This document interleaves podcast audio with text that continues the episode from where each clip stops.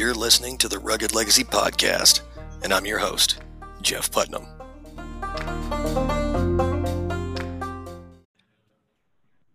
Welcome back to the 12th episode of the Rugged Legacy Podcast. Today I'm joined by guest Jack Donovan. And if you haven't heard of him, you probably need to get out from under that rock. Uh, he's the author of The Way of Man, Becoming a Barbarian, A More Complete Beast, as well as a, a group of essays called Sky Without Eagles. And his most recent, which I wanted to talk to him about today, was Stay Solar. Uh, Jack, what's going on, brother? Yeah, th- thanks for having me on. Yeah, uh, I heard when I heard your essay, you know, I had to go back and read it again for myself just to make sure I heard it correctly because it was one of those things that it kind of lit a fire under my ass you know, as a dad, a leader of my family, a husband, you know, a patriarch. It, it kind of lit a fire under my ass because I'm I'm always telling guys to, you know, be the kind of man you want your sons to be, and be the kind of man you want your daughters to marry. Right. And it's just something that just nailed every facet of what I view manhood as. And I'm like, man, I got to get this guy on my podcast. Thanks. Thanks. Yeah, I think it's you know, I, I I've gone through a lot of philosophical uh, changes and so forth myself, and I, I, really feel like it's the right message. Uh, it's the I think it's the message that people need right now. Yeah, and it's kind of counter, a li- slightly counter to some of the other uh, uh, philosophical standpoints you've taken, especially with uh, becoming a, bar- uh, a barbarian. I saw you know, in there you were talking about as far as men, uh, well, not really counter, more like a side and an extenuation to it about how, you know, violence is the way of man. You know, aggression is the way of man, and is the what is it? The gang of violence, the gang mentality, and the tribal mentality. You know. Yeah, yeah, yeah. You know, and and that's not wrong. I mean, I wouldn't agree. I wouldn't disagree with that. I would say that uh, if you don't have that peace um, you know, in a survival standpoint, anyway, if you don't have that peace, nothing else matters. Uh, right. You know, because that's that's the job of men is to to create that perimeter of safety so that you can take care of your family and take care of your you know everything around you and whatever. I mean, that's your it's our job to deal with chaos, and uh, that's that's I think what we're evolved to do. Uh, you know, obviously, some of us are better than others at, at dealing with that, but uh, you know that is it's it's always come to the job of men. It's like you know, they're um, women have a lot of other roles, and uh, but uh, for men, at the end of the day, you really don't have a lot of value to a community if you can't jump in there with everybody else, with all the other men, and get get that job done. Uh, so I mean, uh, you know, women, eh, you know, if they don't do anything else, if they're just pretty, yeah, they, they, have a high value anyway. You know, you know, but uh, at the end of the day, that that's the core of our value, I think, uh, and that's why we've, you know, I think selected each other o- over, uh, uh, you know, our evolutionary history.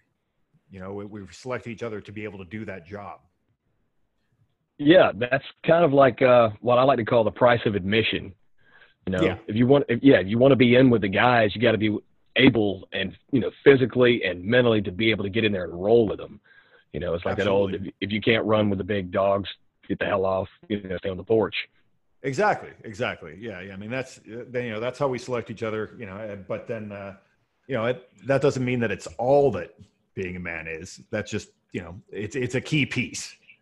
And I think it's you know the violence thing. I always say uh, you know if if you take the the violence thing out of masculinity, you're actually talking about something else yeah. It, it is no longer masculinity if the violent component isn't there anymore in some way. Well, yeah, I agree with that. You know, it's there is that old uh, saying: "It's better to be a warrior in a garden than a gardener in a war." But yeah, I, th- yeah. I think it kind of comes a little bit more down into uh, the duality of man. Sure. You know, we need to be able to be the same ones that can go out, fight a horde of barbarians, and then come back inside and pick up our newborn. And, Absolutely. You know, woo our wife all in the same day without really having to switch gears. It it has to be this all encompassing kind of role. Absolutely. You know, and throughout that, you know, it it's like you said, you're staying solar. You're providing the warmth, the light, the security. You're benevolent. The best line in that whole fucking essay was benevolent but not benign. I love that. Nice, nice. Yeah, yeah, yeah. I mean, you. Yeah, I mean, the, especially. I mean, obviously, there's a lot of stuff going on in the world right now, and uh, you know, people are going to look to you, and exactly. uh, you know, if if dad's freaking out, everyone's freaking out. Yeah. Right. Exactly. You know, that's uh and it doesn't matter if you're dad or not. I mean, that's that's that's how it works. I mean, if you're the guy, you know, people are going to look to you, and if you're freaking out, then uh, then everything breaks loose. You know.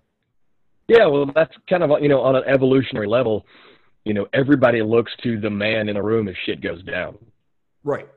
And if he's hiding under the table, that's when they really start worrying. That's when panic ensues. Yes. yes yeah. Absolutely. Absolutely. You know, you know, and again, taking from your essay, it's kind of like you know, Kipling. If if you can keep your head about you when all it when all over losing theirs. Yeah. You know. Yeah, that's but, uh, the, that. You know, that's like the best poem about uh, masculinity ever. I actually send it to my nephews because uh, okay. I, I, don't have kids, but I have like a you know a bunch of nephews, and uh, that that Rudyard Kipling poem, I, I sent a uh, a copy of the book uh, to my nephews because you know if there's any message to hold on to, I mean that that poem pretty much kills it. I mean, in a way, it's kind of an English poem about middle management. You know, it's about being an officer. Yeah, you know, I mean, it's a, but uh, there's so much that you can take from it. Yeah, you know? it means what we want it to mean. All right. Yeah, yeah, yeah. That's a, that's the power of you know that's the power of symbol as it is anyway. It means different things to different people and totally. people can attach you know different various aspects of meaning to various symbols absolutely and, uh, absolutely uh, so how did you come to this kind of determination and what what kind of led you to uh, the solar aspect of the philosophy you know what what made you start looking at it that way? Was it like a gradual thing or was did you just have one of those shower thoughts and just holy shit um, yeah, it's a gradual thing. Everything that I do in my work, uh, one thing flows into the next thing and it's you know it's, it's a chain of reasoning. Uh, you know like i wrote the way of men i talked about tribalism and then i uh, you know i mentioned tribalism and i'm like well i should think about tribalism more. And then and you know it kind of fo- everything follows from that. And uh, you know i've I'm, I'm the kind of guy that uh, you know i'm attracted to to trouble a little bit. Like uh, you know if if if someone says that you're not allowed to do something i'll, i am like hey you know, I'm, I'm going to do it twice. Yeah yeah i'm going to do it twice. I i, yeah. I want to know more about that thing that i'm not allowed to know about uh, so you know that you know i, I definitely have an attraction to uh, you know the forbidden or darkness or whatever uh, but uh, at the end of the day i was I was raised well. I was raised by like happy, nice people, and I'm not.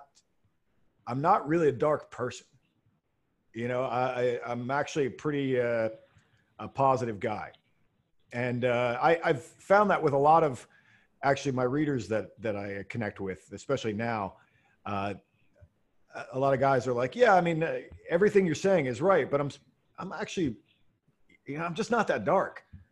You know, I don't want to be dark all the time you know, and uh, and and so you know, I and I'm very much that way too. And I was, uh, you know, hanging out with a group uh, of people that were a little more dark uh, for a while, and uh, one of the criticisms of me uh, within that group was that I was uh, too Apollonian and and not Dionysian enough, and that's a that's a comes from uh, Nietzsche and then uh, has been used for many many years since. But uh, you know, the idea that there's this duality you know he's taking it from the Greeks, obviously, between like you know the god of the sun and and uh, uh, the god of wine and kind of uh, ecstasy and so forth, and and you know because as as, as interested as, as I am in trouble and and and darkness and aesthetics like that sometimes, I'm very ordered. You know, like I, I I want everything to be planned in a certain way, and I have a very like concise vision of how it how it should be. Right. And I, I, think, yeah, yeah, and and I think that uh, just thinking about that, uh, you know, over time, um, definitely led me to a place where you know, like, eh, I actually think that order is really the f- driving force uh, of what men do. Like we create order, and then we have to defend order, which is that violence component that we're talking about. But we we create the order uh, the same way that you would do in your house. Uh, you know, like uh, someone has to make the rules. Right. Like someone has to decide how it's going to be ordered, and that comes to you know everything in terms of uh, you know ordering things is even naming things, uh, making words is is puts them in order because things are just things. They actually don't need names. We give them names because we put them in order. And so the and that's the same with concepts and mythology, and we we put our world in order. And that's kind of what we do. And once we've put it in order, then we have to defend it, and then we also have to keep it going. And so th- these are a bunch of things I'm going to talk about in my in my new book uh, that I'm working on right now. But uh, uh, so Stay Solar is kind of a, a, part of that. And you know, what better imagery is there uh, for that than the sun? And and in the sense of you know, obviously it has its own gravity, and uh, the source of light and warmth, and uh, you know, it it literally pulls things into order around it. That's what it does. It, you know, it okay. There's a flying rock goes by. Oh, it goes into the orbit around the sun. You know that it, it puts things in order, and so it's a great symbol. And what's interesting is that it's also kind of the key symbol in most religions. That uh, really in, is. In, I mean, yeah. What was it? I mean, Saturday is even named after Saturnalia. Yeah. You know, is worship of the sun or a sun yeah. god. Yeah, well, I mean, it all goes back. I mean, most religions uh, are patriarchal religions based around a sky father. Right. I mean, that's all of them. You know, basically all of the major religions and a lot of the minor ones are based around a sky father, and uh, you can trace it back into the you know theoretically into into the Proto-Indo-European, and uh, you know the the name that we have for God, you know, Dios. Uh, uh you know, at least in you know Spanish, but uh, and in Latin and so forth. And you know, obviously Zeus is a part of that. That's it. That's how the word changed at some point. Um, and uh, you know, there's a theory that uh, the original god of the Proto-Indo-Europeans, where all of our languages come from, all the Indo-European languages come from, uh, comes from a you know a, a god named uh. And uh, again, you know, men have just always envisioned order as coming from the sky. You know and you know that's been a, an old th- idea as well that kind of women are of the earth and that men are men are of, of the sky.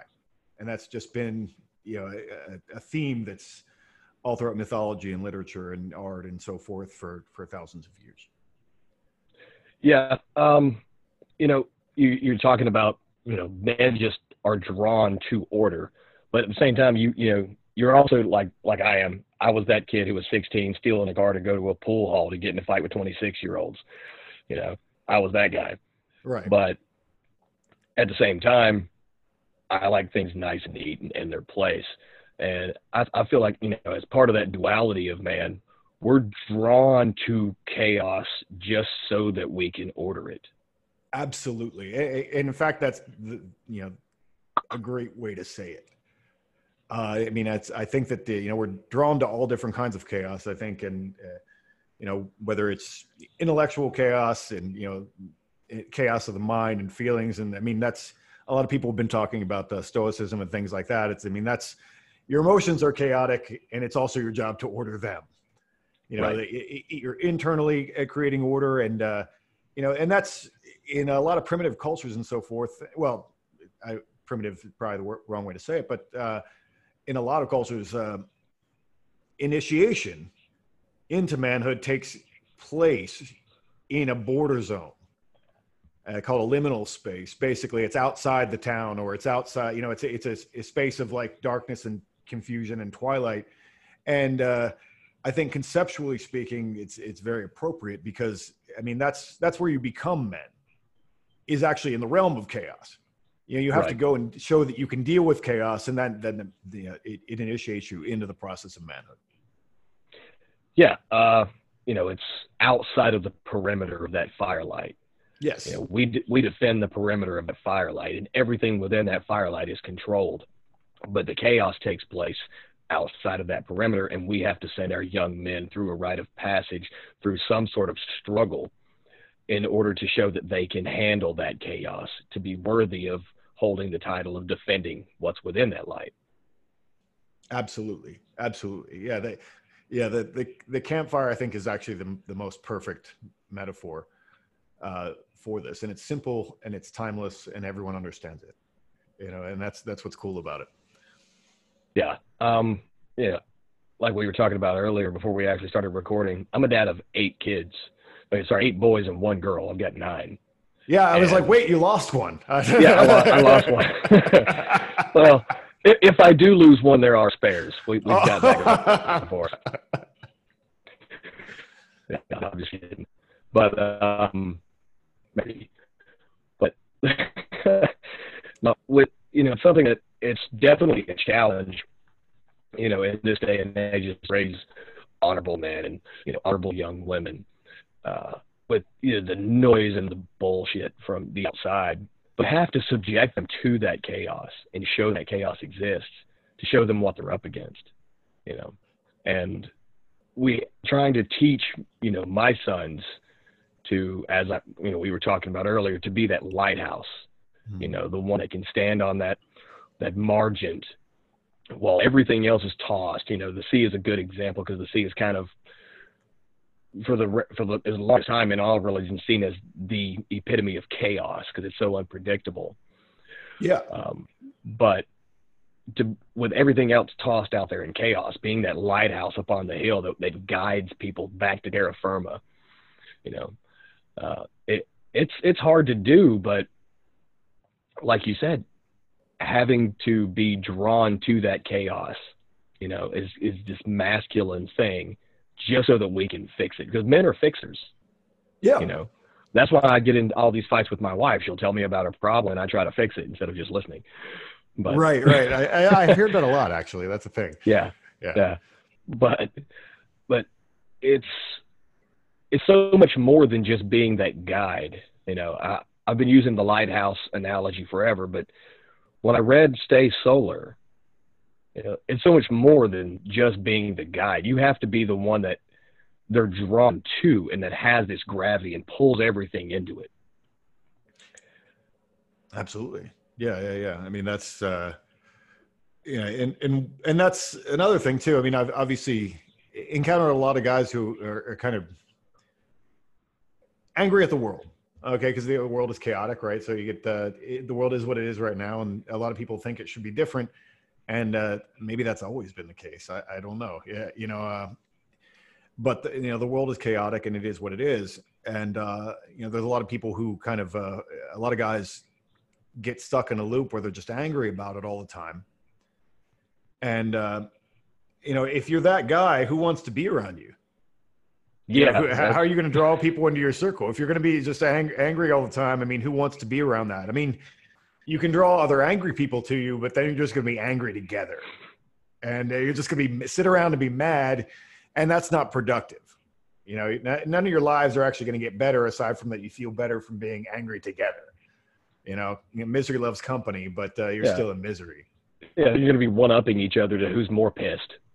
Yeah, and people do that. That's a game, right? That that, that people play. Like, uh, like, oh, well, this is some bullshit. I bet you didn't hear about this oh well, oh well, guess what's going to happen to me? And, and yeah, people do that like yeah, one up, one up and shit about that. Yeah, it's the pissing contest of who's more miserable. exactly, exactly, and that's again like who wants you know, you're not going to draw good things to you or good people if that's what you have to offer. You know, so you you have to be the thing that offers something something else. Yeah, you know, um, I've actually got uh, uh, one of your good friends is also my good friend, I guess. Uh, Tanner Guzy. He's actually coming on the show tomorrow. Oh wow, awesome! Yeah, yeah, yeah. I've known Tanner for a little bit, and one of the things that he's talked about, obviously, is you know the power of aesthetics and the appearance of power. Sure. And I don't think there's anything more powerful than the sun. No, it's fire. I mean that, that it's, it's fire. You know. Yeah, yeah. And you know, back to your essay, the it's the source that everything reaches to by not by, by choice, but by just innate need, whether it be the grass, the trees, people. they just reach to that thing. And I think that right now we've got kind of this anti-symbolism kind of culture. It's got more of a nihilistic push and more maybe secularist would be a good way to describe it. Kind of push for society, and, and people are kind of being pulled away from the symbolism of really anything because they just nothing matters and nothing means anything.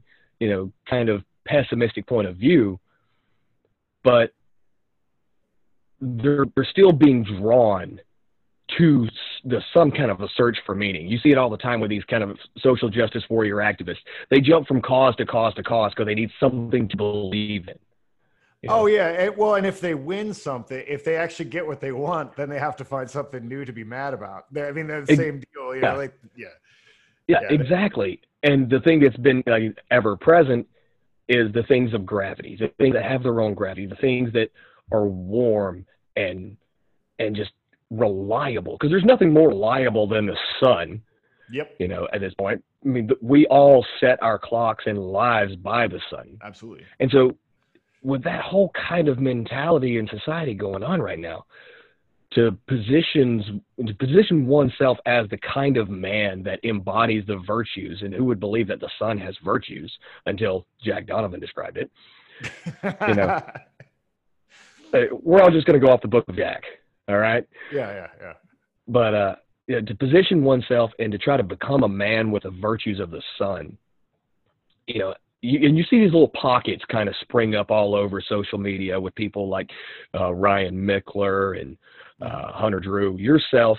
They're all have become these like suns, you know, these yeah. solar entities of these communities. But it doesn't have to just be that. You know, it can be in your own home, it can be in your own community, it can be in your workplace. Oh, absolutely. I mean, I mean, you know, like, uh, well, if, if, everyone becomes an influencer, I'm out of a job. You know, but yeah, yeah that. you know, I mean, uh, yeah, I mean, everybody has to live their own life and do what they're what they're good at and what they're you know they're talented at, and uh, and yeah, be that sun in in their own way. You know, I mean, yeah. Uh, I mean, it's it definitely applies to, you know, business and management and all those kinds of things. I mean, you know, that's uh, I mean, that's that's you know a lot of, you know, like whatever, uh, like Jocko Willink, you know, like he got, I, I guess a lot of what he did was corporate consulting and tell you know, kind of telling managers how to act. Yeah. so they, you know, it, you know, in a way, and so. uh yeah, I mean, it, it applies everywhere you know, and it, and and the thing is, if you are that guy, I mean, I think uh, someone posted something recently like you're you're always going to be the asshole in somebody's story, you know, but because uh, you know, being that guy doesn't mean that you're nice to everyone or that you're right. always going to or that everyone's going to agree with you because if you're providing order, order is rules. Order means rules and exclusions and definitions and and hard lines. And uh and if someone doesn't agree with you, they don't agree with you, uh, or if if uh, your order is in conflict with their interests, um, you're like, you're going to be the asshole in their story. So, well, they, but or if you're just an for, asshole like us, oh, yeah, yeah, like us yeah. who doesn't like rules. Yeah, yeah, yeah. I mean, uh, you know, you're always going to be the you know disordered in someone's story, but uh, you know, your job is just to kind of stay your own course, you know, and do what you think is right. And uh, you know, I think if you're doing that over time, you know, you can be shifty and kind of trick people, and, and you can get away with a lot, especially in modern society. You know, because uh, if you're in a village and you start acting shifty, uh, you know, the 50 people in the village are going to get wise to that pretty quick. Yeah, and there's going to be a problem. But if you're in Los Angeles, you can screw people over for the rest of your life and never see them again. You know, like you, you, you, can just keep going and going and going and going, and that's one of the things about the. Hey, that's one of the you know criticisms of uh, cosmopolitan kind of uh, thinking, in, in, a way that you know in a big in a big city you can get away with a lot. Um, but uh, I do think eventually it still comes around. I think to most people, uh, you know, if you if you're out there kind of creating a, a positive environment and and you're treating people well and uh, you're doing things uh, to make their lives better, eventually you get a reputation for that. Yeah. as well, and you become the guy that uh, you're like, oh yeah, he's a good dude. Go over to go deal with that dude. You know, like, uh, and and so I think it does pay. It it does pay in the in the long term. Uh, although in the short term, it's a lot easier to get rich or uh, uh, to get what you want uh, by being a jerk. You know, by the, being sneaky and, and whatever. But I think uh, by by treating people well, you know, over the long term, I think you do better. And and uh, and also, I think you like yourself a little more. Yeah, I was just gonna say that you have, you know, people talk about self-esteem all the time, but I think Yeah. self-respect way outweighs self-esteem. Oh, You know, absolutely. If you can't look at yourself in the mirror and be proud of who the hell you are and what you've done, then you know, at that point, just stop. Yeah, you know? yeah, yeah, yeah. you know, I was uh I was talking to my wife. I'm like, yeah, you know, I'm gonna interview Jack Dawson on the podcast, and she goes, I have no idea who that is. Right. So I told him, I was like, well, he looks like a very mean person. She saw she saw your Instagram. You're like, he looks like a very mean, very a, a, a, a very mean and aggressive person. I was like, well, he's probably very aggressive, but I think he's a pretty you know pretty good dude. You know. Yeah, But, uh, you know, it's funny. I, I always say that that's uh, you know, I'm old enough that I have that Germanic frown. That like, uh, if I just have resting asshole face, and that's the you know, if I'm not Yeah. smiling, then I just look like I look like I'm frowning, and uh, you know, Yeah. that's just uh, you know, sorry, that's just how my face is. Uh, you know, and that's that's actually kind of why I like doing video podcasts and stuff now because uh, people can see how I actually am, and I'm actually I I'm not angry all the time. That's not actually who I am. So. Yeah, my beard gets in the way. You can't tell if I'm smiling or not, and so I'm I'm constantly asked, "Why are you mad?" Just my face. yeah, is yeah, yeah, yeah, yeah, yeah. well, you know, I mean, I mean, uh, you know, men are supposed to be serious, right? You look at pictures of. Uh, now it's also because of the long exposures in early photography, but uh, you know, look, uh, the, you know, the, the first pictures of men are all just standing around trying to look hard as fuck, you know. But uh, very, very like, uh, but uh, you know, at, at the same time, I, I, I think you, you do want to be taken seriously, Right. And so you know, I think I think uh, you don't want to you don't want to be giggling all the time and and you know be cutesy, you know, because that's that actually doesn't make you a source of order either, you know. no, So, you have to be that that you know is the power of your presence, and when you if you, if you can present yourself as a force to be or not to be reckoned with, you know, yeah, while it, without you know, of course, coming across like this, oh, I'm a badass, you know, attitude. yeah, you know, people get Yeah. confused, and it's easy to go down that path. I mean, people get confused. and you know, it's masculinity is not one big hard style, you know, No. where, where you're just uh, um, and a lot of people go that way with it. You know, like uh, you know, everything's got to be this. Uh, yeah, well, you know, uh, you know, like the The alpha Chad. Yeah, the alpha Chad, but I mean, I think you know the real alpha Chad is probably a little bit more, uh, you know, not that concerned. I, I wouldn't say concerned, but I would say not uh, that, you know, obsessed with uh, trying to appear tough. Right. Okay, I mean, because the guys who are really scary, um, they don't need to do that. You Yeah. know, I, mean, that's a, that's kind of a front thing. I mean, the guys who you know are, It's are black belts. Yeah, yeah, it's totally. It's it's like masculine peacocking. Yeah, you, you, you know, you have uh, you know the guys who who could really just take your head off. You know, um, and not in you know this stupid. Uh, you know, like that's an adolescent, like the, the bar fight kind of context. I feel like, you know, if you're my age and you're like looking for bar fights, you've got problems. Big Yeah. But, I uh, mean, you know, no one, uh, no one wants to look for violence. We just want you to be ready for it. exactly, exactly, Yeah. exactly. But, uh, you know, so you don't want to be in that, in that kind of uh, foolish uh, perspective where everything is, is a bar fight. Cause a lot of guys associate masculinity with that. Uh, but, uh, yeah, a lot of the guys who are just really, really effective and have trained very well are actually pretty easygoing, chill dudes to be around. They're not Yeah. constantly uh, fronting and, and trying to trying to look tough. I mean, some of those guys just do that forever, and that's just who they are. Uh, but uh, you know, I, I think especially the guys I think who have seen a lot of real violence um, start looking for like, okay, well, I've done that. I, you know, Yeah, I've, yeah, I've yeah. done that. I mean, I, you know, I talked to a lot of guys who have, who've, you know, been overseas and so forth, and uh, you know, they've actually killed people and, and you know, been involved in actual violence, and uh, they've already, they can check that spot off. So, you know, if anything, they want, uh, they're looking for happiness, or they're looking for spirituality or something like that. You know, because they've already got the violence card. Right. You know, and on the other end of that spectrum, you've got those guys. I, I believe it was Epictetus, or it could have been someone else, but um, who had said, you know, a man will never find happiness one who's never had to prove himself. Something I'm paraphrasing. But a man who's never had to prove himself is an incomplete man, you know, in the face of any kind of adversity. And you've got a lot of these try hard, tough guys who have never had to prove themselves to anything, have never subjected themselves to any kind of adversity, or ha- maybe just not had the opportunity. And so that's when they come across as the, you know, I'm a try hard, I'm, I'm badass kind of attitude because they haven't actually had to do it. And so it becomes this need in that to check that box, like what you were saying.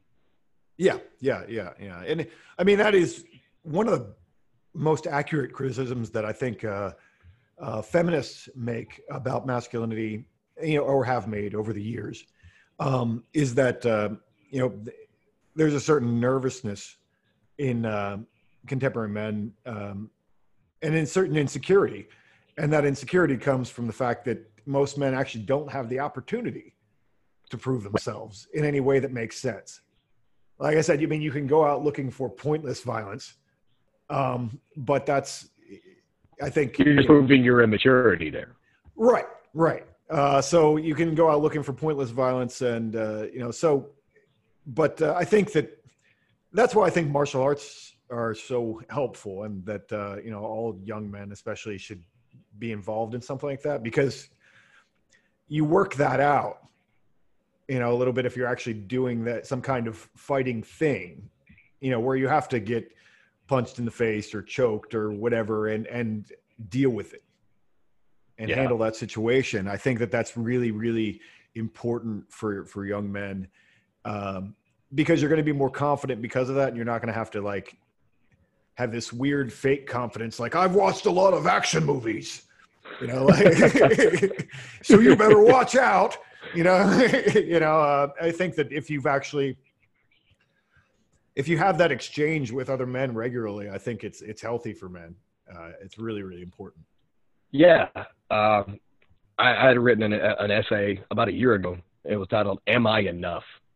And I think it's one of the one of the questions that all young men uh, or all men in general are going to ask themselves because they need that something to measure up against. right You know, uh, especially you know going back to what we were talking about earlier. We kind of live in a in a world of prolonged adolescence, and there's no rite of passage into manhood right and there's no trial by fire or baptism by fire, as it were, for men coming of age. And so they need to, you know, actively seek out something to test themselves, like you said, with martial arts, with intense weight training, with something that's going to challenge them physically and, you know, spiritually to, you know, test their mettle. yeah You know, w- without that, they're just spinning their wheels, never fully knowing who they are or what they are. absolutely Yeah. absolutely yeah You know, um, I take my uh, my boys up to the mountains in North Carolina, and uh, at the time he was 11, and I was like, okay, well, it's a six mile hike in, it's a six mile hike out, and we're gonna go up some waterfalls. He was like, what? Yeah, yeah, we're gonna do that. and so, so we did it, and you know, at the end of it, he just, holy crap, I didn't know I could go 12 miles, and you see his whole kind of mentality change a little bit because he had Yeah. never had to push himself. And, you know, a lot of men don't have that these days because there is no opportunity. Unless you live in Southern California, you're not fighting off hordes of bandits at your front door. Yeah, you know? yeah, yeah. I mean, i- i- yeah. People, I think, yeah. If you, if you don't test your limits, you don't really know what they are. Yeah. And uh, you know, you don't. I mean, I when you said that, it made me laugh because uh, you know, I was training boxing a couple years ago, and uh, the the boxing coach was making us run every day. Now, I, I never been a runner. I'm actually better at running now than I was when I was young. But uh, you know, we do like one mile runs, three mile runs, whatever. And uh, he sent us out on a five mile run one day, and I was in. Uh, I, was like, I don't know that I've ever run five miles before. You know, I've done the one mile and the three mile. You know, I did that a bunch, but I, you know, I just I'd never really run that far. And we just laughed uh, while we were running. That that quote from Lord of the Rings or whatever, like, like, like this this step is the furthest we've been from the Shire. Like every every step is, uh, is new, you know. yeah, you know, the furthest I've ever gone. Yeah, Everything yeah. else is new. Yeah, yeah, yeah, yeah. And then it's and then it, we we did that enough uh, for a few weeks. Uh, we were running five miles once a week, and then uh, you know there was a whatever I guess it's eight k is five miles. I think uh, uh, there was an eight k nearby, and I'm like let's just go do that because we do it every. That's not even a thing. You know, it's yeah. not. It's not something I have to train for. I could just go out and do it.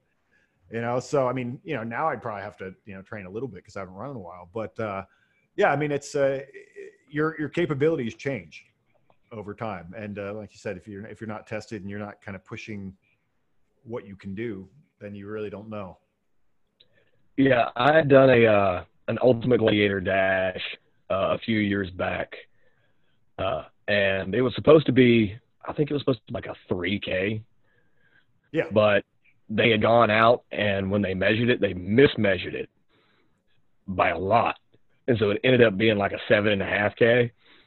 Because it, it, it, was it was through the desert in New Mexico.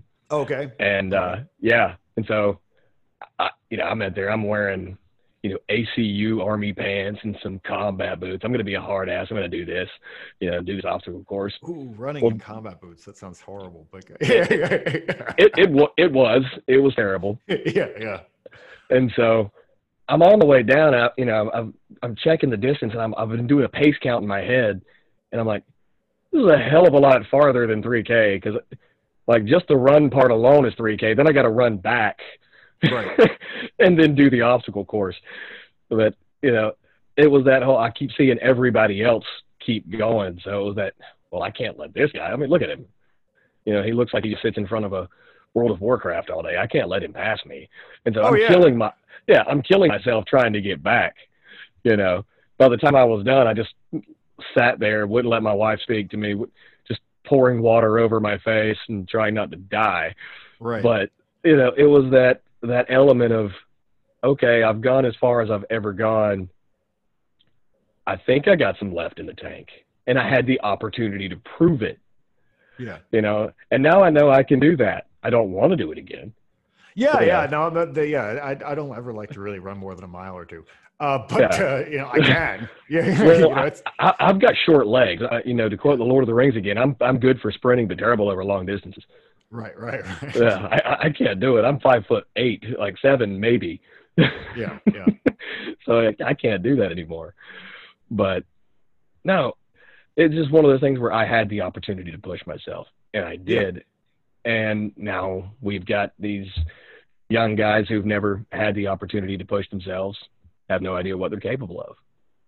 Yeah, and that's why you know sending that message out that they need to look for it, I think, uh, is really important uh, because you know no one's going to make you do those things in most cases. I mean, you, you might have you might have the dad that takes you out and says we're going to go on this long hike, but most guys don't have that experience. Right. Uh, and so I think a lot of people, a lot of men have grown up never having that experience, and so I think it's uh, really positive to put that message out there that they need they need to seek it out uh, for themselves because at the end of the day, I mean, that's that, another one of the big arguments made about masculinity is always that uh, the, that the world doesn't need it. You know, like yeah. that the world doesn't need you to be a man, right? But um, you need you to be a man. you know, yeah, yeah exactly. You.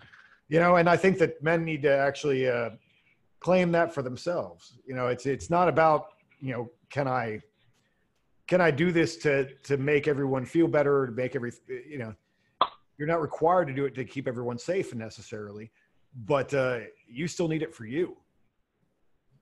you know? Yeah, uh, it seems to be like there's a push to have men all locked behind a glass case that says break only when needed. Well, you know? yeah, yeah, and which is you know, I mean, that's I think that's probably an old historical idea. No one really trusts the the you know, the wasn't it like, like Everybody hates the, right- warrior until the wolf's at the gate. Right, right. I'm trying to think. I think it, it might have even been a thing that uh, like the Roman legions weren't supposed to be in the city. You know, like they were supposed to be outside the city. They weren't allowed in the gates. I, Yeah. I don't know if that's true, but I think it is. Uh, it just it popped into my mind. But uh, that's definitely always been a thing. Like, yeah, it's not. Uh, you know, in polite society, that guy is is is a little bit. You know, what are we gonna do with him?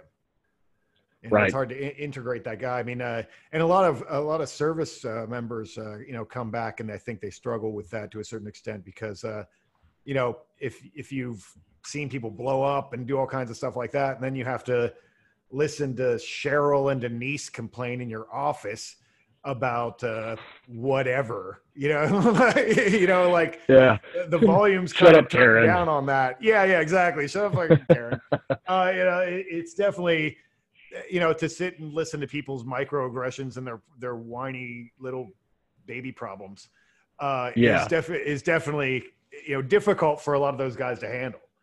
Uh, Right. you know, so, it, it- but uh, you know, and and also like people who have never had a corporate job, I think is interesting too because uh, I think if you've never had a corporate job, you know, like that environment is just bizarre and confusing to a lot of guys. You know, I mean, Yeah. I've I've done both. I've I've I've had like blue collar jobs and, and corporate jobs, but and I can I can do both. But uh, but yeah, I mean, a lot of those guys try and get like office jobs and like office politics and all that kind of stuff. I mean, that's that's a whole different that's a whole different skill set, really. Uh, Oh yeah, and it's it, it- it's absolutely nothing as far as the physicality of it. It's the way that we're wired as men. We're not designed to be sitting there, eh, you know, in a in a neat little box with no windows and listen to someone bitch that the coffee the coffee machine's broken or the copier's out of paper. right. You know, I've worked I've worked you know kind of a, a white collar job before, and uh, you know one of the hardest times in my life was when I was homeless. You know, I had a wife, kids, and we were all living in a motel, and I was having to walk. I was having to walk with a sledgehammer to go bust concrete and then walk back. You know, Right. and I was happier doing that kind of shit than I than I was when you know not, not the being homeless part. I didn't like that Right. Right. but but you know but you know what i really did like no i'm just kidding but uh no I, I now i work in the automotive industry Mhm. you know aside from you know owning my own you know men's grooming company Right. but i had to step down from the managerial role to get back out there on the floor turning wrenches and swinging hammers because it just didn't feel like you know like it was part of what I was supposed to be doing. You know what I Right. mean? And so you get a lot of these guys, like you said, they come back and they're on edge for one. They're not gonna and they're not receiving the kind of help that they need from the people that sent them there. right. Right. And then now they have to listen to Karen complain about how bad her Cobb salad was. That that guy is going to lose his fucking mind. Oh, totally. Yeah. Yeah. Yeah. Yeah. I, I really can't imagine you working a corporate job though.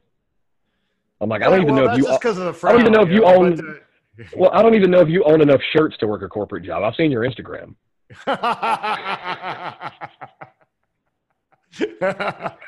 well, you know, I, I I don't work in a corporate job anymore, so I can just uh, dispose of all my shirts. Gotcha. Uh, but uh, no, no, no. I mean, it, it's been a while, and uh, really, when I started writing, started writing about masculinity, because I did corporate stuff uh, first. I mean, actually, I worked in kitchens, I think, first, but uh, I've done a lot of things. But uh, I I worked uh, when I finally was like, I'm smart. Why am I poor?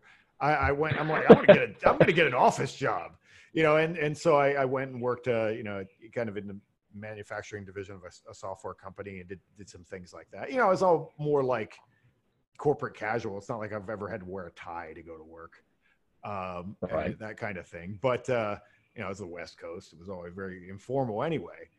But uh, but yeah, I mean, it, it's definitely not as satisfying in a lot of ways. You sit there and answer a million emails all morning and, and do do whatever people do. And it's funny, you know, those people make more money, but they don't actually work harder in most cases. In, ma- in many cases, people just go in and maybe work for five hours a day, but there's a lot of like bullshitting and talking and like, you know, listen to what Karen has to say and, and whatever. Uh, but uh, yeah, no, when I started writing about masculinity and, and so forth, I, I had to ch- kind of challenge myself to go out and do some stuff that I had never done before. And uh, so um, I guess uh, the first thing I did, I'm pretty sure, yeah, the, yeah, the first thing I, I was working at a financial services company, and then I went and got a job delivering exercise equipment. And uh, and I literally did not know how to use a ratchet. Like that was not part of my skill set. I was like, "What is this?" You know. And and uh, You've come a this- long way, Jack. yeah, yeah, yeah, yeah. Well, yeah. I mean, uh, absolutely. But uh, it was just not something I was. I, I was uh, a skill set that I had. And uh, yeah, we, I worked with a guy who, you know, uh, the whole thing. They ran the exercise equipment business like a pit crew, where it was all like timed and like you had to like, how fast can we build this gym because we have to build four of them today, and that kind of thing. You know, like so it was a, a totally different uh, mindset, and it, that was my favorite job I've ever had uh, by far because it was it was Yeah. physically hard. Uh, you know, carrying treadmills upstairs and so forth, uh, in, in in like nice houses, so you can't touch the wall or break anything or whatever. It's very it's very it's like stressful and and uh, you know you have to carry something as a partner. You know, obviously two people carrying a, a 300 pound treadmill upstairs, you can't drop it because the other guy goes down the stairs. You know, Yeah. and, and so you know there there's a sense of urgency about things. I mean, it was very it, it was a it was a really good job for me, and I learned a lot about uh, being a man. And uh, one of my best friends uh, is that's where I met him, and we were drove around in a truck for nine hours a day delivering exercise equipment. Yeah, it's a good way to get to know somebody. Yeah, oh, totally, totally. Oh, yeah. We, I mean, it's we only see each other once every few months now because I don't I don't live close to him. But uh, you know, we went on a a fake hunting trip uh, just because our licenses weren't the right licenses, and so we went bear hunting. This is about like, the Bears. Yeah, I heard. Yeah, I heard yeah, you talk yeah. about this. Yeah. Yeah, yeah, Yeah. yeah, And but uh, you know, we had spent so much time together in the past that like, you know, we just see each other and then like we're on our old jokes and like just pick it right back up where it left off because we know each other so well, uh, you know, up until that point that we just kind of have that rapport. Uh, so that's Right. that's really nice. Yeah. But I mean, yeah, it kind of became close because you were doing something physically hard together, and it was kind of like building the small, li- little miniature tribe. The guys on your crew. Oh, absolutely. you know, We've got guys being isolated right now all the time, whether they're married and say, "Well, I got to go ask the wife if I can go out with the boys," or whatever. And the guys never really get together. But when they and to do just hard shit, go rock climbing, go, you know, shoot each other in the face with paintballs, you know, go to work out, to do that kind of what you know male bonding, you know, and spend guy time together to build those friendships because the only way guys make friends with each other is by doing hard shit together. Oh, 100%. In fact, the guy who uh, came up with the term male bonding in, I believe, 1969 uh, was a, a guy named Lionel Tiger. Uh, no, I don't think it's Lionel Tiger. Uh, Maybe it is. But uh, anyway, he came up with the term uh, male bonding. And literally, one of his things was like men have to aggress against something together. Yeah. And uh, basically, whether it's nature or each other or other men or whatever, uh, men bond, uh, you know, by, you know, some kind of project. And that's one of the things that like the early men's movements in the like uh, 80s and 90s, uh, they got wrong, I think, because I don't think they, they really grasped how important that is. And if you if you want to make a male space and uh, really an icebreaker for men isn't like let's have coffee and talk about our feelings. Uh, an icebreaker for men is like uh, I had a project out at the land uh, at one of my last events uh, where we we built a stone ship, and uh, that was uh, get a, get 15 20 guys together and tell them to go pick up rocks and all of a sudden they start competing to see who can pick up the rock. you don't have to have to initiate that it's it's magic Oh no, that that happens. Period. yeah, you know. yeah, it's it's it's it's it, it was awesome to see it because I I had never really had an event like that or done it before, and I'm just like, uh, I feel like this should take an hour, and it took 15 minutes. Dudes are running up the hill with with giant rocks and building things, and it was just really impressive. And I think that that's while they're doing that, they're interacting with each other and they're feeling each other out, and you know they're, they're responding to each other in the in the way that men do. And I think that yeah, if you want to have any kind of uh, eh, men men need a project. You know, they need a Yeah. project or a reason, and, and that's uh, you know, if you can get men to let hey, let's go do a thing, I think is better than like hey, let's let's go spend some quality time. You know, like that. That's it's a different frame, for sure. Oh yeah, it it really is. You know, when I was a kid, if I was standing around uh, with my, I had a childhood friend. Name was Jason. We went everywhere together, did everything together, and most of it involved just exploring the fucking woods. Yeah. But if we come across a bunch of rocks and we're just tired from through the woods all day, we're gonna play who can hit that fucking tree with that fucking rock. Right. You know. so it just happens. We just innately just start competing with each other. Yeah. And that's how we actually became childhood friends. You know, like what you said, building a stone ship, which sounds awesome, by the way.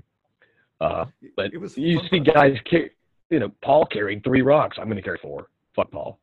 Yeah. You know, Yeah. Yeah. Yeah. because guys, you you know, we're not going to give each other credit. We're just going to try to outdo them. And that's Yeah. how we get close. You know, Yeah. Yeah. Totally. Totally. you get a group of guys. Well, they're like, you know, Paul's pretty strong. He carried three. Pff, I carried four. Right. right You know, right. Yeah. Paul's a good dude, but he can't carry as much as I can. It- It's just that back and forth thing where it, it turns into, hey, you talk a lot of shit about Paul. Yes, my best friend. Yeah. Yeah. Totally. That's kind of how we go about it. But uh, so you said you're working on your next book. Any plans on to, to like a, a timeline of release for that? Well, I mean, if if I could put it out tomorrow, I would, but it's not done. so uh, I it's, know- it'll be done when it's done. You know, it's uh, but it's it's the number one thing that I'm working on right now, aside from doing podcasts and so forth. Uh, that's basically my my focus. Uh, so, um, yeah, I would say you know it's maybe a quarter done, and it's coming together. And it's I don't write long books. I don't I don't like long books. I, I like you know short digestible things, and uh, so I mean I'd like to have it out by the end of the year. Okay. Yeah. Yeah. I released my first book. I wrote it in a month, uh, two months ago, and working on my second one now. My first one had maybe twenty five thousand words. This one's going to have about sixty thousand, and so Wow. yeah, I'm not used to writing that long of a book because I've only ever written one. Yeah. but- It, it is a challenge, but yeah, I, I understand. It'll be done when it gets done. If you try to put a date on it, and you're screwed. Because I heard some of the things that you've talked about with your writing. You you can sit there and stare at a page for an hour and a half, write three words, and then all of a sudden one day you sit down and write six thousand words. Yeah, yeah, it, Yeah. it it definitely like that. I mean, I've I, I've gone through that this year a bunch of times. Yeah, where it's just like, uh, you know, you well, because writing is thinking. You know, Yeah. writing is thinking if you're doing it right. And I, you know, I'm talking about like philosophical ideas, so I have to be like, well, does this make sense with this? Like, what's the best way? What's the best possible way to frame this so that it'll connect with people? I think is the, is the hardest thing.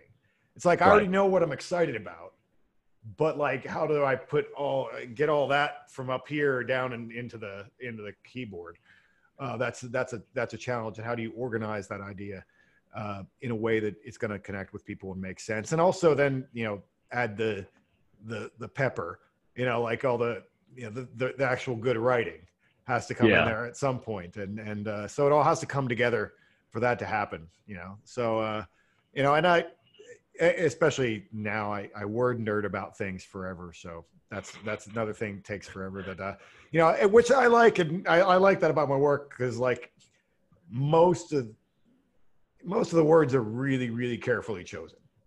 Like to the point where i'll like is that what that actually means? Well let me trace the etymology back 5000 years to make sure you know like that i'll, I'll just Wic- wiktionary is my friend i'll sit there and, and just look you know I mean, because it just I think the history of words tell us so much about the meaning of things and what this thing has always meant. Because so many words that we have have barely ever changed. Uh, and, and Oh so yeah. if it's the right word, it's really the right word. I mean, uh, uh, I was going to bring it up uh, just because I've been it's on my um mind uh, lately. It just uh, the word chaos. Uh, you know, I thi- there's a in, in an old Greek form of it. Uh, you know, the word chaos is is uh, you had mentioned earlier. And what's interesting about chaos is we always think of chaos as being um, like like a frenzy. I think Right. most people think of chaos as being a frenzy, but it actually means a void. Right. Like, like it's so it's like space. You you're know, looking like- at it from like a pre-cosmogonic or cosmogonic standpoint. Yeah, cha- chaos, uh, uh, like you said, people think it's a frenzy or it's bad, but which chaos, it is because I mean anything can happen out there because Right. there's no order. but it's more potential for good or bad depending on whether or not guys, you know, men and masculine energy will interact with it to bring it to order. Yeah, yeah. I mean, it's just it's just this, uh, uh, you know, this wide expanse, and you know, like uh, like the aliens thing, like you know, in space, no one can hear you scream. It's kind of like there's no direction, there's no. It's. It, I mean, I think really space. If you could float through space and not freeze and die immediately, it, floating through space would be the most terrifying thing you could ever really do, because there's no home. Yeah. There's nowhere to go. You, you're just forever, you know, and that's. I think uh, uh, just a complete lack of order and i think that's probably more terrifying than than you know a frenzy you know it's it's uh Yeah, it no kind of yeah, it kind of brings to mind uh, like the opening stanzas of uh, the Voluspa and uh, the uh, Ginnungagap. yeah Yeah, yeah Yeah, it's yeah. You didn't think I knew that, did you? well i know i know i saw the hammer but uh oh yeah, you saw the hammer. yeah yeah yeah yeah yeah but uh, no, it's chaos is terrifying, like you said, because anything can happen. But then you've got men who are drawn to that chaos to bring it to order. You know, and if chaos can be manipulated and used, just like the word chaos can be manipulated and used to paint that picture. So I, I totally get what you're saying about nerding out on the word oh yeah to have it mean the right thing right you know. And I, I expect the uh, title of this book to be called Chaos. Just kidding. But no, it uh, I, it's definitely difficult when you're writing to take what's in your head and put it out on paper Oh, yeah. because in in your head it means exactly what you want it to mean, but you're like, how the fuck do I explain that to everyone else in a way that is entertaining? Because we can say it to each other in five words or say it to ourselves in one word, and we Right. know. But we have to fill up, you know, a chapter with that idea. yeah yeah well you have to give it um, give people enough that it's worth more than you know a five second statement i mean I, I i keep threatening and then it's i'm like this is the wrong thing i keep threatening that eventually i'm just going to write in aphorisms like nietzsche you know like eventually i'll just get to the point where i just stay eh, like two sentence statements you know like and- just drop the mic and that's that that's what it's got because a lot of things i can explain that way you know Yeah. but it's probably not the best uh a, a business model and it's and uh, it's also not the best uh you know way, people want more than that you know they want they want to see your work that's the other thing it's like math you know they want to see your work a little bit Yeah. Yeah, you have to show me the steps taken to get to this idea. Yeah And- yeah yeah. You can't just sit i mean as attractive it is, it is i would just like to sit in the mountaintop and just like you know send out i mean if i didn't hate twitter so much just send out tweets because that's basically what twitter is right? They're like little aphorisms. But um, you know just you know sit in the mountaintop and just say things you know? And uh, that'd be great. But because those those are kind of my favorite books actually uh, about masculinity. Uh, like uh, the Hagakure the, the the the written by a samurai i mean Yeah. that's just some dude sitting in a you know exile i think he's exiled samurai or whatever uh, sitting in a you know you know, a cave somewhere bitching about how shitty samurais are these days. And uh and all his thoughts about what a real samurai should be like. And uh you know i mean that but and it's just his opinion. He doesn't show his work. He's just like another thing this is true this is not true. This is true this is not true. I love shit like that. I would that, that's my favorite kind of writing Yeah. You know, it, it kind of brings up uh, one of your former guests, uh, Roman McClay. yeah yeah Yeah. Yeah. He's sitting up on a mountaintop bitching. yeah, Yeah. well I, I- don't know if he's bitching because i didn't read it Well, read funny thing book, is, but- I've, I've got his book right here. oh okay actually- okay My Mike's uh, Roman's a good friend of mine, actually. yeah he's a cool and, dude uh, yeah Yeah, but you know, he's up he's up there sitting on that mountaintop, talking about at at length, to say the least. He's talking at length about what the hell has been wrong with you know modern society, and yeah, he's got it nailed down. He, he'll send out those little quotes and aphorisms on Twitter, you Yeah, know, and yeah. people come in. If you want a word nerd, read his book. You know, Yeah, yeah. I, yeah, I, ha- I had to buy the Kindle. I had to buy the Kindle version just so I could look up the word and just tap on it. But yeah, yeah. but no, uh, I think that men are kind of drawn to that anyway. We'd like to sit back and look at the shit that's wrong and then bitch about it and then talk about how we're going to fix it and then just go fix it.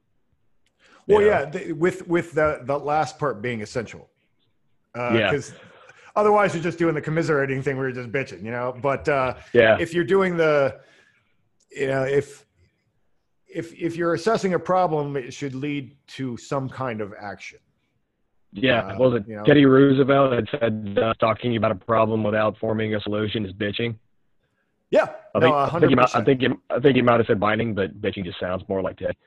Yeah, yeah, yeah. I mean, it's it's a hundred percent. I mean, that's that's what. Uh, yeah, it, yeah. It, I, I feel like that's uh, also. I've I've had to explain that to a couple people too, uh, just personally, like in terms of, um, you know, the best. If you're going to ask a question, even you know, and this is just something you should should learn in school, but a lot of people don't.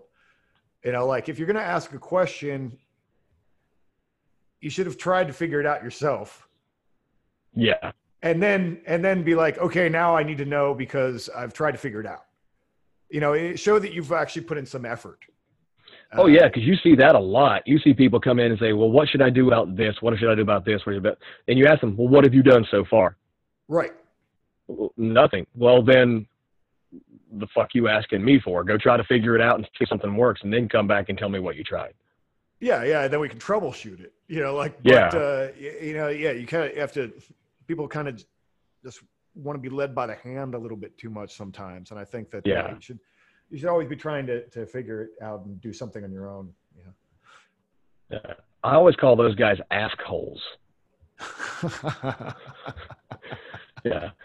They're ask holes. You know, they're always asking for advice, but then they haven't tried anything or, or they just don't want to take your advice.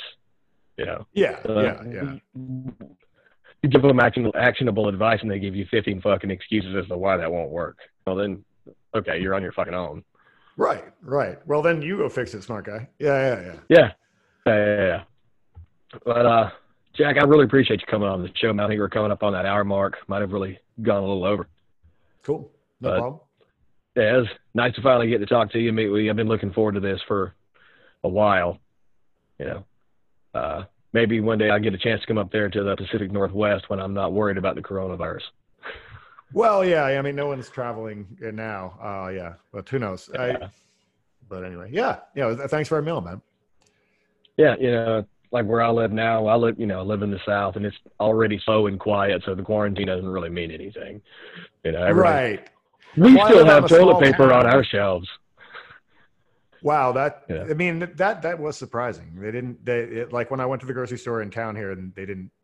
Because I live in a small enough town that there are really only two big grocery stores.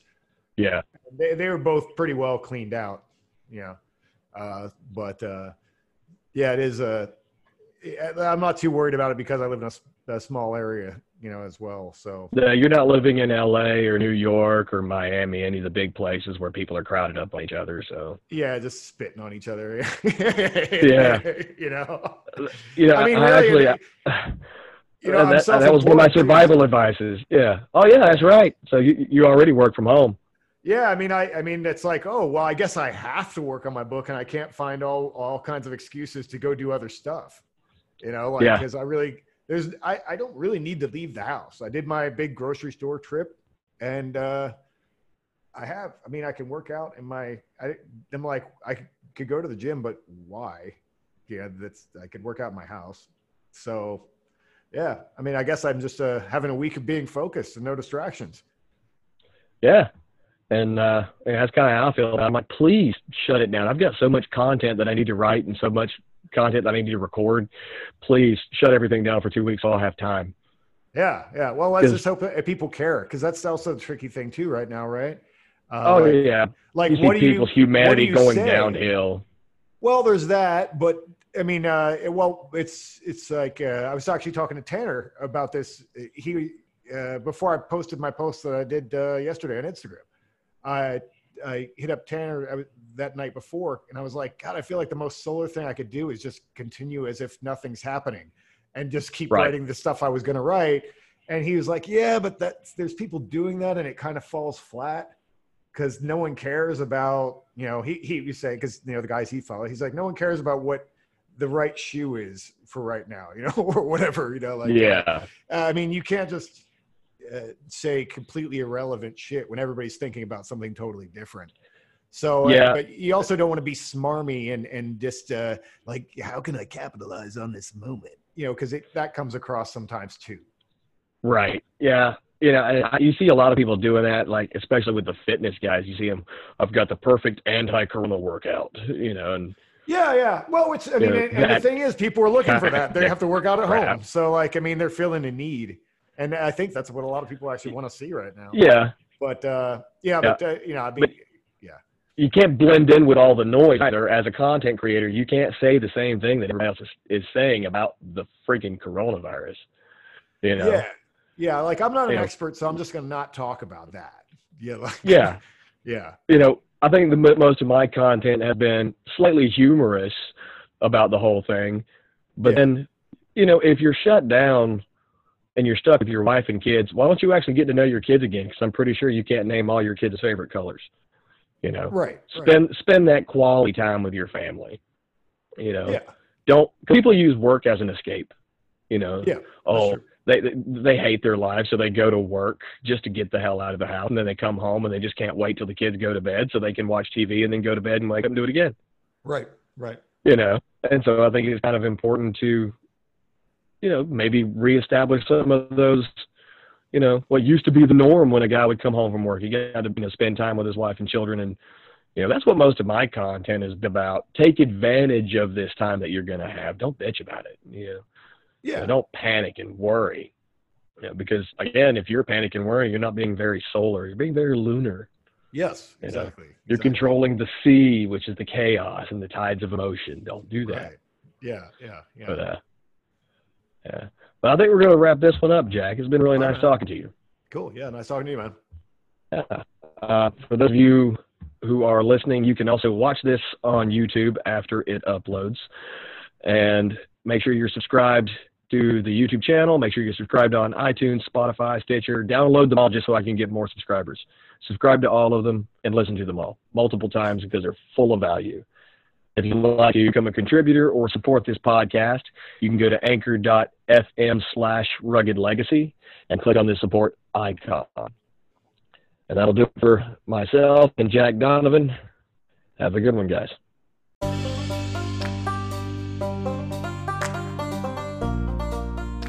Everyone wants to rise from the ashes, but very few are willing to set themselves on fire. This has been a Rugged Legacy production.